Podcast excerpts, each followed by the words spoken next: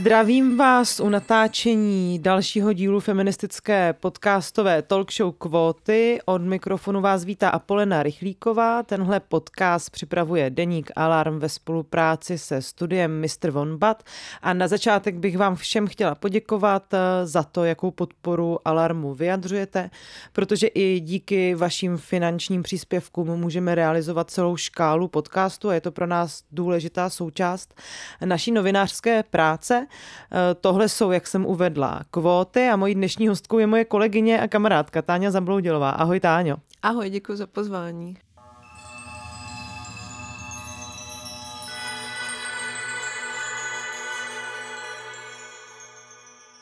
My se dneska budeme s Táňou bavit o jejím nejnovějším eh, projektu, protože Táňa taky dlouhodobě působí jako autorka a dramaturgině podcastu, nejčastěji eh, ve spolupráci s rádiem Wave, když opomenu ty podcasty, které má tady u nás na Alarmu, ale eh, každé úterý od vlastně začátku září jí na webu Rádia Wave vychází podcast s názvem Hranice násilí.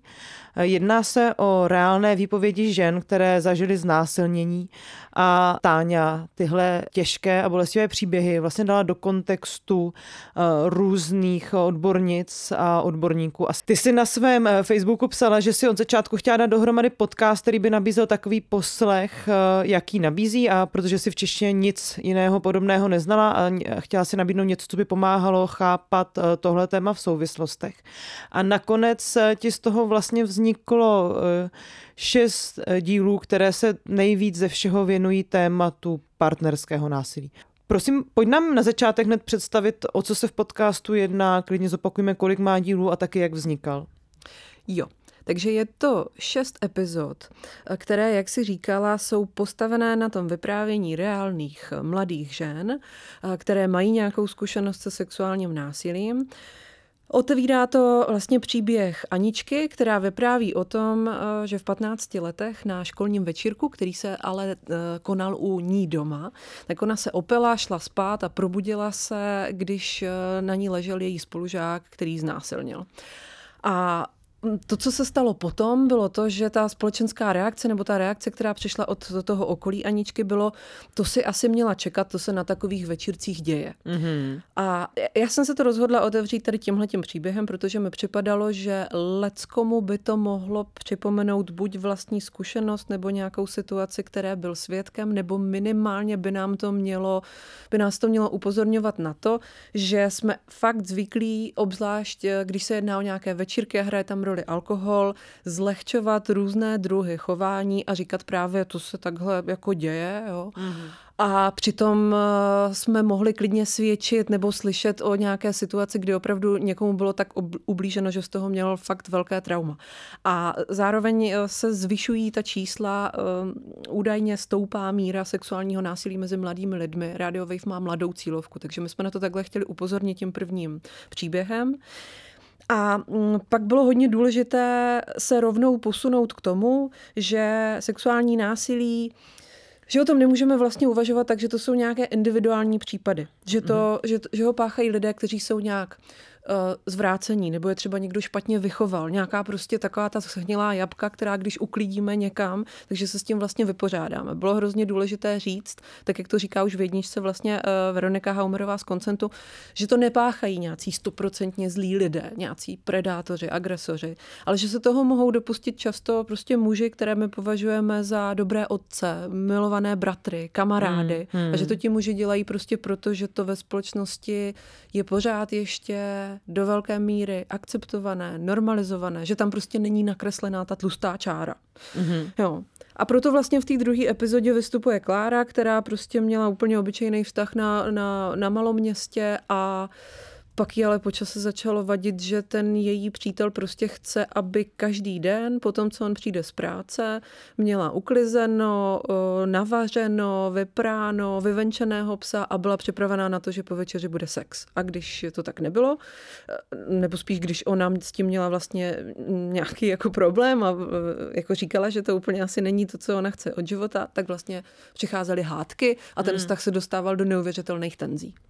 Jo, takže vlastně bylo důležité hned v tom druhém díle tam dát tady tenhle ten kontext, že uh, je, je to jako trochu děsivý, když to řeknu, ale že to sexuální násilí je prostě všude přítomné. Že to je součástí nějaké každodennosti, kterou ty ženy zažívají a mnohdy si ani nemusí sami uvědomovat, že se jedná právě o sexuální násilí. Ano, ano. A, a musím vlastně říct, Tahle že hrdinka tuším v tom uh, podcastu popisuje, že snad 70% toho sexu bylo nějakým způsobem z její strany neúplně konsenzuálního, nebo ne, ne, nepřistupovala k němu úplně dobrovolně nebo značením. No, ona říká, pamatuju. já jsem mohla říct, že ne, Aha. ale měla jsem takových 70, eh, nebo eh, měla jsem takových třeba, myslím 30%, on měl tak těch, tu většinu, jo? jo že vlastně jo, jo, na ní v tom vztahu jako nebylo pohlíženo na rovnocenou, jo, jo, jako, jo. Mm-hmm, že kdyby mm-hmm. se mhm. hlasovalo, tak ona má prostě jako menší hlas, jo? nebo reálně měla. Mm-hmm, no. mm-hmm.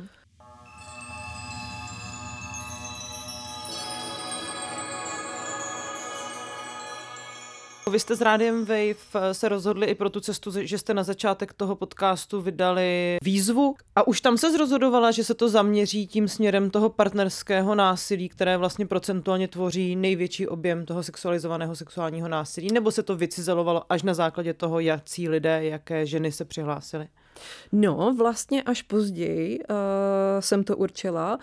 Ono opravdu, eh, i, těch, i ty zbývající čtyři epizody jako vždycky přinesou nějaká ještě trochu jiná témata. Jo? Je tam třeba epizoda, kde ta hrdinka to opravdu nahlásí na policii a my tam pak vidíme, jak se k ní chovala policie, proč ten člověk nebyl nikdy potrestaný, mají tam prostor právničky.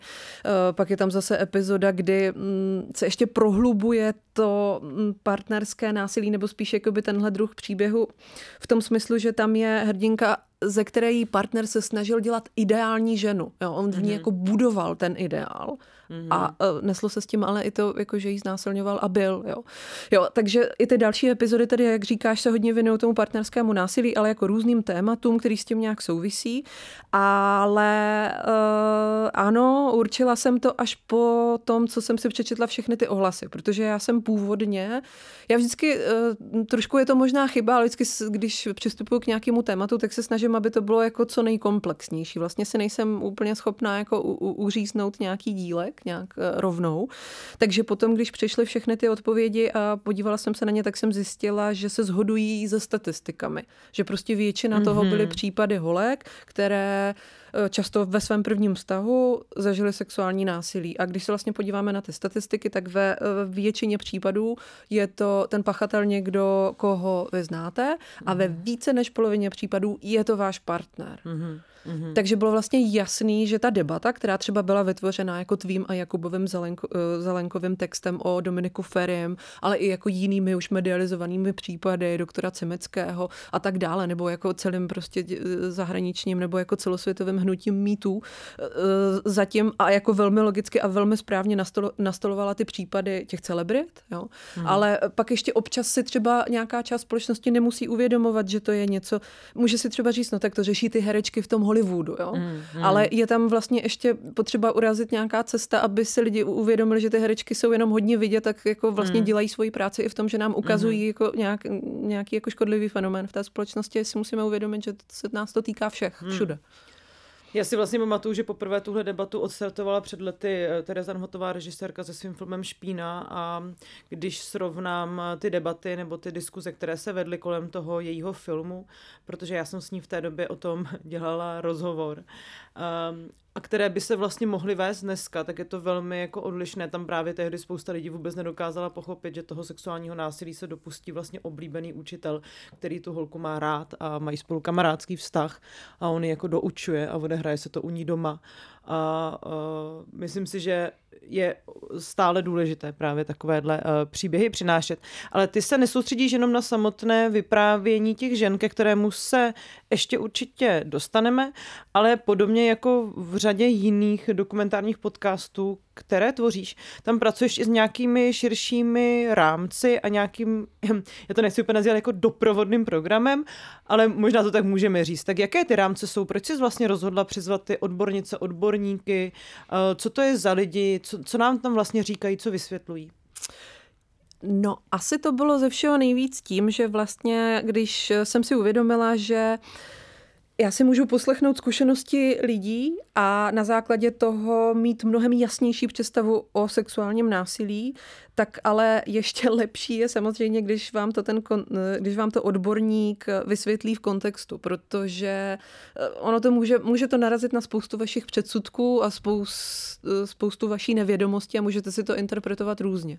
A zároveň jsem chtěla, aby tam byly vlastně, aby tam bylo co nejvíc lidí, kteří už se tím tématem dlouho zabývají a udělali kus práce, protože já jsem do toho taky vlastně přišla jako, eh, jako nějaký, jako, jo, použiju špatné slovo, nějaký jako nováček v tom tématu, jo. A vím, že prostě terapeutky, které tam vystupují, Dana Pokorná z Profemu, Natália Šváb-Figuš, oni mají společnou praxi a jsou to prostě skvělé odbornice, protože už mají za sebou hrozně moc té práce udělané a už o tom opravdu ví strašně moc, jako na základě jako teorie, ale na základě i svojí praxe. Mm-hmm. Takže eh, bylo jasný, že, že musím mít za nima, že oni to prostě okomentují dobře a že to dají přesně do těch kontextů, ve kterých my to potřebujeme slyšet, aby nás právě, aby nám nevýjížděly v hlavě ty předsudky. Mm-hmm.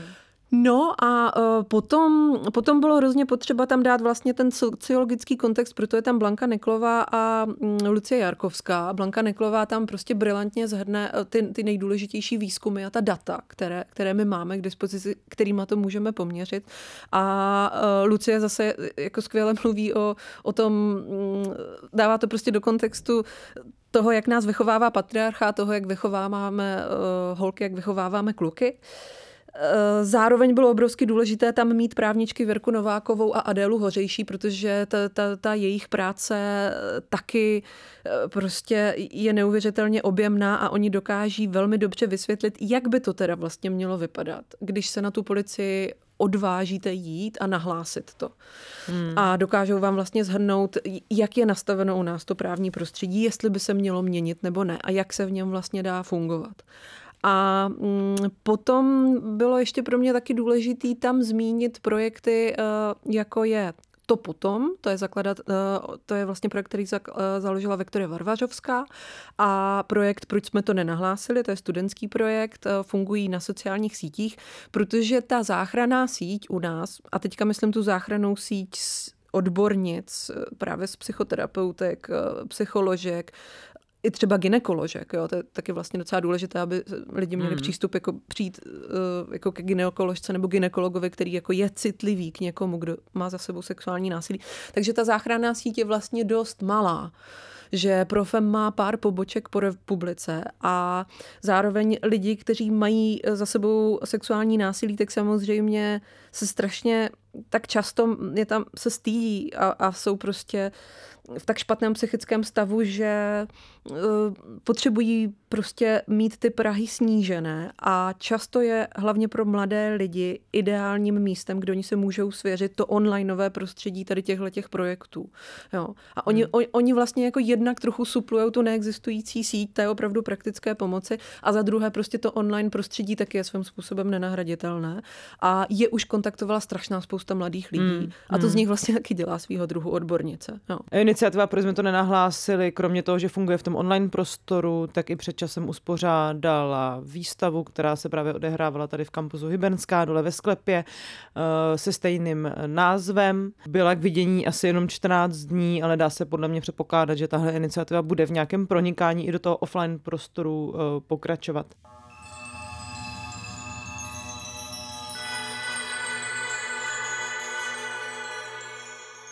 Mě u toho podcastu zaujalo, že všechny hrdinky, které v něm vystupují, dokážou hodně jasně a pregnantně popsat, co se jim v tom životě stalo, což může mít samozřejmě i to úskalí, že to bourá takový ten stereotypizovaný pohled na to, jak vypadá oběť sexualizovaného sexuálního násilí, na který se dlouhodobě taky upozorňuje, že máme představu, že ty lidi jsou v nějakém trvalém, eh, projeveném emočním šoku, hroutí se a tak dále.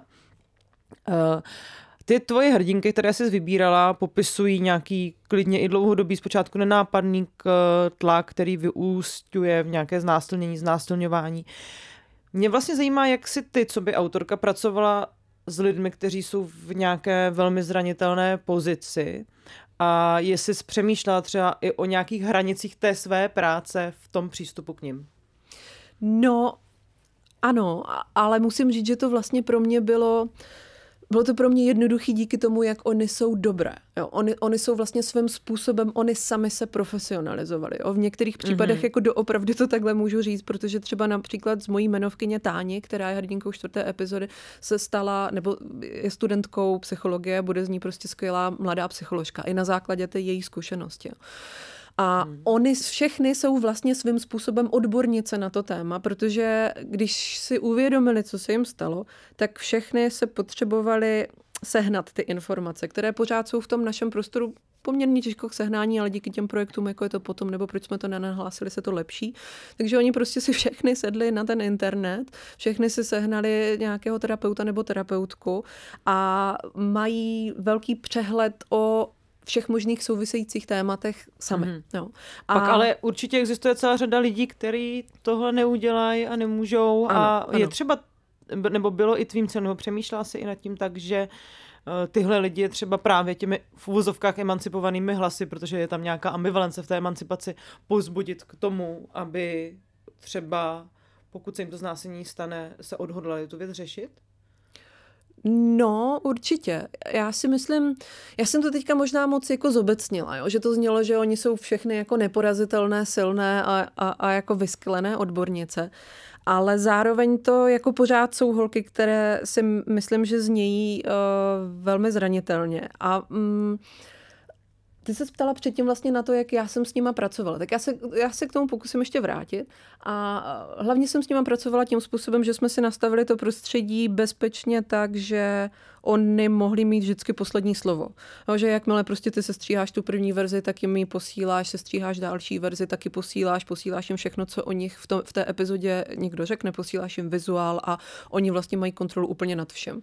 A tím mm-hmm. si myslím, že se dá vlastně zajistit ta bezpečnost, protože každá z nich mohla kdykoliv říct, vlastně už to, jako vlastně to nezvládám, jo?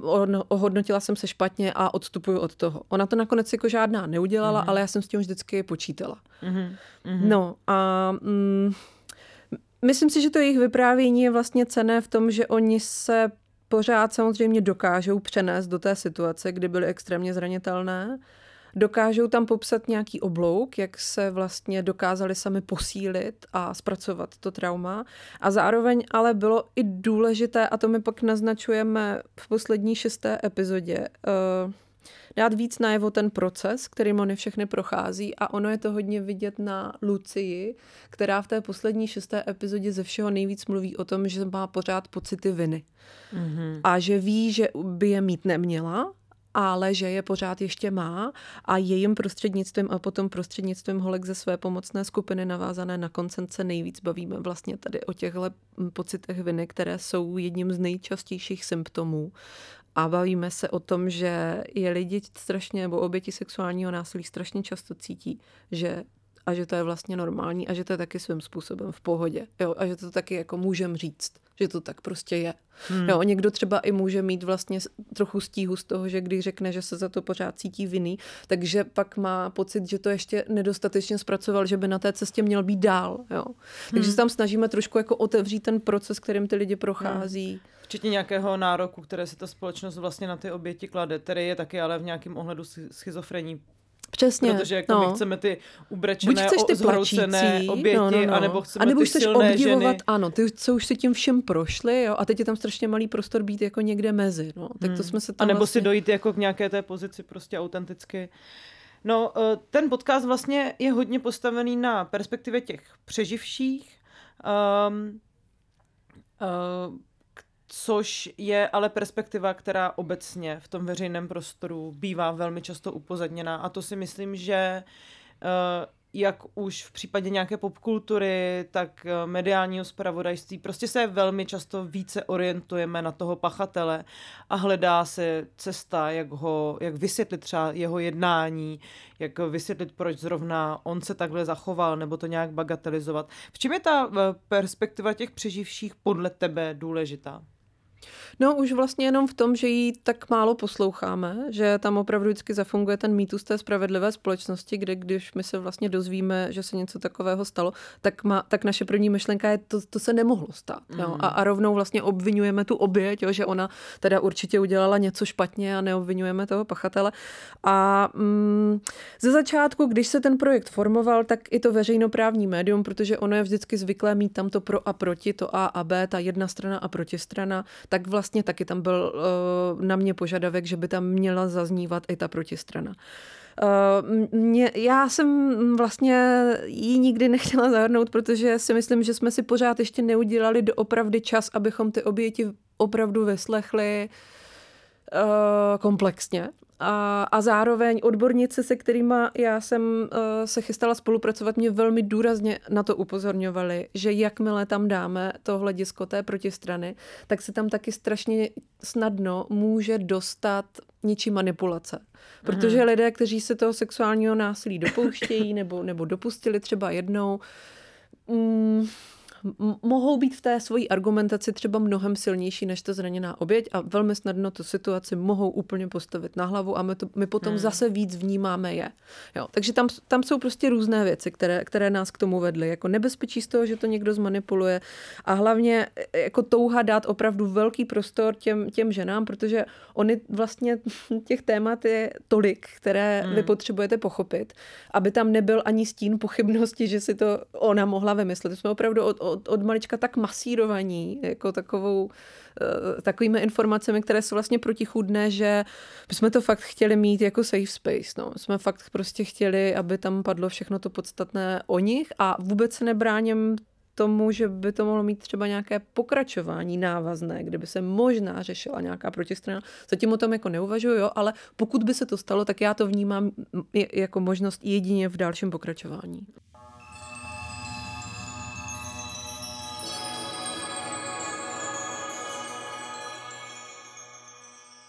Ty zároveň působíš jako dramaturgině festivalu Serial Killer a chtěla jsem se zeptat, Mám pocit, že v poslední době se i kvóty a obecně ta debata v tom veřejném prostoru na to sexualizované násilí hodně e, zaměřuje. Když ty třeba sleduješ zahraniční seriály a zahraniční produkci, je to téma, které dneska v té dnešní době je, dejme tomu, na vzestupu a jsou ty perspektivy, se kterými třeba ty pracuješ nebo vypracujete v hranicích násilí, e, těmi, které začínají být dominantní oproti těm příběhům těch pachatelů nebo nějaké možné i solidarizace s nimi Eh, jak jsme třeba byli zvyklí v minulosti v tom filmovém seriálovém průmyslu. Je to teďka něco, co se jako mění? Jsme v nějakém období, kdy ta globální společnost dbá víc na ty příběhy těch přeživších? Já si myslím, že obecně se začíná tomu tématu věnovat celosvětově, že to vlastně není něco, v čem bychom byli až tak pozadu. Hmm. Jsme asi pozadu ze Skandináví, to jo, ale myslím si, že eh, asi jen za tou Skandináví hmm. a že i v těch eh, seriálech, které zatím já jsem měla možnost vidět, tak, je tam, tak se tam často vlastně pracuje s tím hlediskem eh, obou protože oni to často bývají teenagerské věci, jako třeba uh, pět let, které teďka je teďka na české televize. Mm. Uh, existuje islandské Manners, který je, uh, které je hodně podobné, kde vlastně taky jsou ty perspektivy dvě. A um, zatím asi tím nejobsáhlejším dílem je to britské Můžu tě zničit, I may destroy you, mm-hmm. do kterého není opravdu vpuštěna ta, ta perspektiva kohokoliv jiného než, než obětí. Je tam, uh, nebo takhle, máme o ní nějakou představu díky tomu seriálu, ale vypráví se vždycky z pozice těch, těch obětí. A takže si, no, ne, nemyslím si, že by to bylo něco, co by se běžně dělalo v těch zahraničních obsazích. Myslím, mm-hmm. myslím si, že ne. Myslím si, že i v těch zahraničních obsazích eh, je to vlastně téma, které se teprve začíná zpracovávat. No. Hmm. Já teda přesto mám pocit, že se to hodně láme, ale když u toho teda zůstaneme, tak eh, můžeme asi říct, že to téma je na vzestupu nějakým způsobem, jo, jo, dostává jo, jo. se do toho veřejného prostoru, um, ale já mám pocit, že v té společnosti pořád chybí nějaké nástroje, jak o něm mluvit lépe. Uh, ty si jedny z nich vlastně nabídla i tím, že si, jak jsme se o tom bavili, přizvala uh, k natáčení hranic uh, násilí celou řadu odborníků, odborníci, kteří se nezaj, nezajímají jenom třeba o otázku duševního zdraví, ale právě třeba sexuálního vzdělávání uh, nebo právní problematiku související se sexualizovaným násilím. Uh, Sama si vyjádřila takové přání, že bys byla ráda, kdyby se třeba ten podcast stal nějakou součástí školní výuky. Uh, jak vlastně přemýšlíš o krocích, které by tu debatu mohly kultivovat ty sama? No, e, jako to je hrozně velká otázka. Já musím říct, že jsem se zatím spíš soustředila vlastně mm, jen na ten podcast, jo? že jsem si říkala, tak to je jako by ta moje malá porce, kterou můžu udělat a, a, a zatím vlastně nemám úplně jasno v tom, jak bych, jak bych ho třeba chtěla uh, dostat nějak víc do těch škol. Ale, Ale jako... proč to přijde důležitý možná třeba, to dostat uh, do, k mladým lidem? Uh, no, uh, myslím si, že já už jsem o tom asi trošku mluvila, nevím, jestli bych se neopakovala, ale možná to zkusím říct líp. Myslím si, že když se do toho veřejného prostoru dostane nějaký typ informací, který je v kontextu, takže nám to rozbíjí ty předsudky. Mm-hmm. Uh, takže asi hlavně kvůli tomu. Jo? Myslím si, že když se prostě dozvíme uh, o jako izolované události, že se někde něco stalo a nevíme vlastně ty souvislosti, tak uh, vždycky ty lidi dojdou k tomu, že si za to mohla sama. Jo, mm, to je prostě mm. tak strašně silně zakořeněné, že uh, mám pocit, že fakt člověk se musí na to téma trošku vzdělávat, aby ho ty předsudky prostě nezlomily. Mm. Pokud si to teda dobře pamatuju, ty jsi tady říkala, že toho sexualizovaného násilí mezi mladými lidmi tak narůstá. Mm. A mám to chápat tak, že ho jakoby nominálně narůstá, nebo o něm víc víme, protože se no, třeba no více nahlašuje? No, právě, právě. To je otázka. To si myslím, že se úplně nedá říct, protože mm. ty výzkumy uh, jsou taky četnější až v poslední době, protože mm. je to tématem. No. Mm-hmm. Mm-hmm.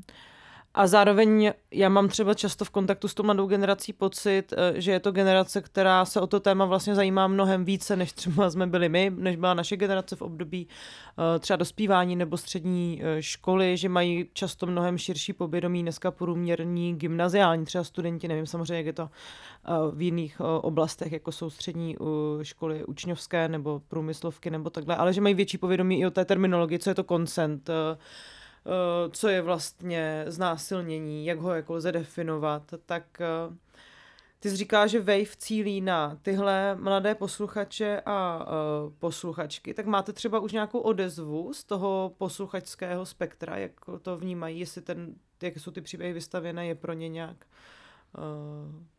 nechci říct úplně zajímavé, protože zajímavé to je, ale jestli je to k něčemu vlastně vybudilo? Já mám odezvu v mailu, ale nedá se z té odezvy asi úplně něco říct obecně. Uh, já mám často odezvu, která je hodně překvapivá. Například po té druhé epizodě mi napsali dva muži, uh, kteří prostě jsou už ve středních letech a jsou ženatí a vlastně jim došlo, že že to, co se jim stalo, nebylo, že vyvíjeli nátlak na svoji manželku, ale že znásilnili svoji manželku. Mm-hmm.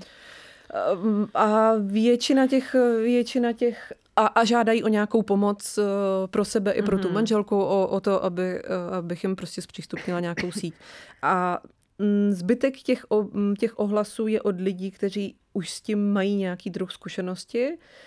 Takže nemám vlastně úplně ohlasy od lidí, pro které by to fungovalo jako ten preventivní projekt třeba. To ne. Mm-hmm. Což se ale dá podle mě celkem očekávat, protože vlastně vždycky to spustí jednak nějakou lavinu dalšího sdílení, které musí být eh, samozřejmě i pro tebe v nějakém ohledu náročné, ale pak taky nějakých pochybností, které přicházejí ze strany, nebo nějakého uvědomění, vlastně, že to, co tady říká no. tahle holka v tomhle díle, se přece mě dělo taky aha. Přesně tak. A my jsme, já jsem se vlastně tohle trochu bála a potom mě Veronika Rupert, která je kreativní producentka na Radio Wave, postrčila k tomu, abychom tam dávali na uh, konci každého dílu uh, vlastně takovou výzvu uh, lidem, že nám můžou psát, pokud se prostě v nich něco otevřelo a cítí se špatně a nemají ještě úplně, nevědí ještě úplně kam se obrátit, tak my je, hmm jim můžeme v tomhle pomoct. No. Protože to... A pomoc v jakém slova smyslu? Že nasměrujete, mm. že uděláte takový rozcesník, že se ano, tím rozcesníkem nasměrujete jo. na různé organizace. Ano. Můžeme si je tady klidně vyjmenovat? Šlo by to? Jako je to na per... koho se ty lidi mají obracet? Jo, jo, je to Persefona v Brně, je to Bílý kruh bezpečí, je to Profem. Udělají vlastně dobře, když si vygooglí i ty projekty, proč jsme to nenahlásili. Tam vlastně je vyloženě to, co si řekla, rozcestník pomoci, my ho prolinkováváme, tam jsou všechny tady tyhle ty kontakty. A když se podívají na jakoukoliv sociální síť, proč jsme to nenahlásili, nebo to potom, tak eh, si myslím, že tam, že tam určitě najdou nějaký druh kontaktu, který by jim mohl pomoct. Hmm.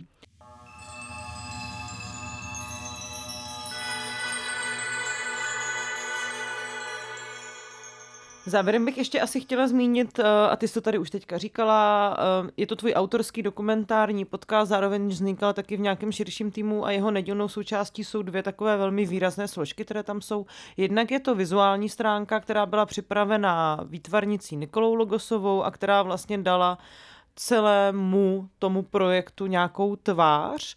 Ehm, tak jak probíhala vlastně tahle spolupráce eh, s Nikolou na tom, co, co vlastně ta vizualita toho projektu měla říct? Protože ona místy působí až tak snově, nereálně, ale zároveň až jako děsivě nebo nebezpečně. Je to taky vlastně taková ambivalence v tom obsažená, aspoň z mýho pohledu. Hmm, hmm. No, uh, my jsme to vlastně docela dost nechali na Nikole, ať uh, přijde s tím, uh, co jí bude připadat uh, k tomu vhodný a uh, zároveň do toho eh, úplně stejné to bylo s Monikou Omerzu Midriakou, která k tomu dělala hudbu, eh, že jsme si vlastně hodně povídali o tom, o čem to je a holky měly k dispozici několik těch, mm, vlastně možná všechny, myslím, že, že, to, že to asi slyšeli všechno nakonec. A postupovali prostě na základě nějakých klíčových slov, které jim vznikly v hlavě při poslechu těch příběhů. Mm-hmm.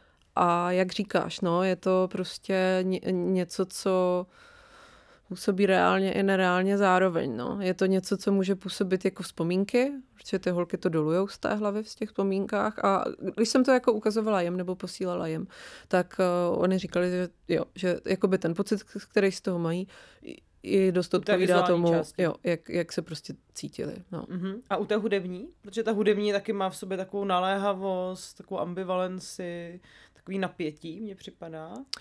Uh, úplně si nevzpomínám, že by, že by holky vlastně komentovali vyloženě tu hudbu, to ne. Oni, oni komentovali ten vizuál takhle uh, sám o sobě a, a, a ten celek. Uh, a t- u té hudby říkají, že se jim jako líbila, no, ale mm-hmm. nerozebírali takhle nějak víc mm-hmm. hloubky. Mm-hmm.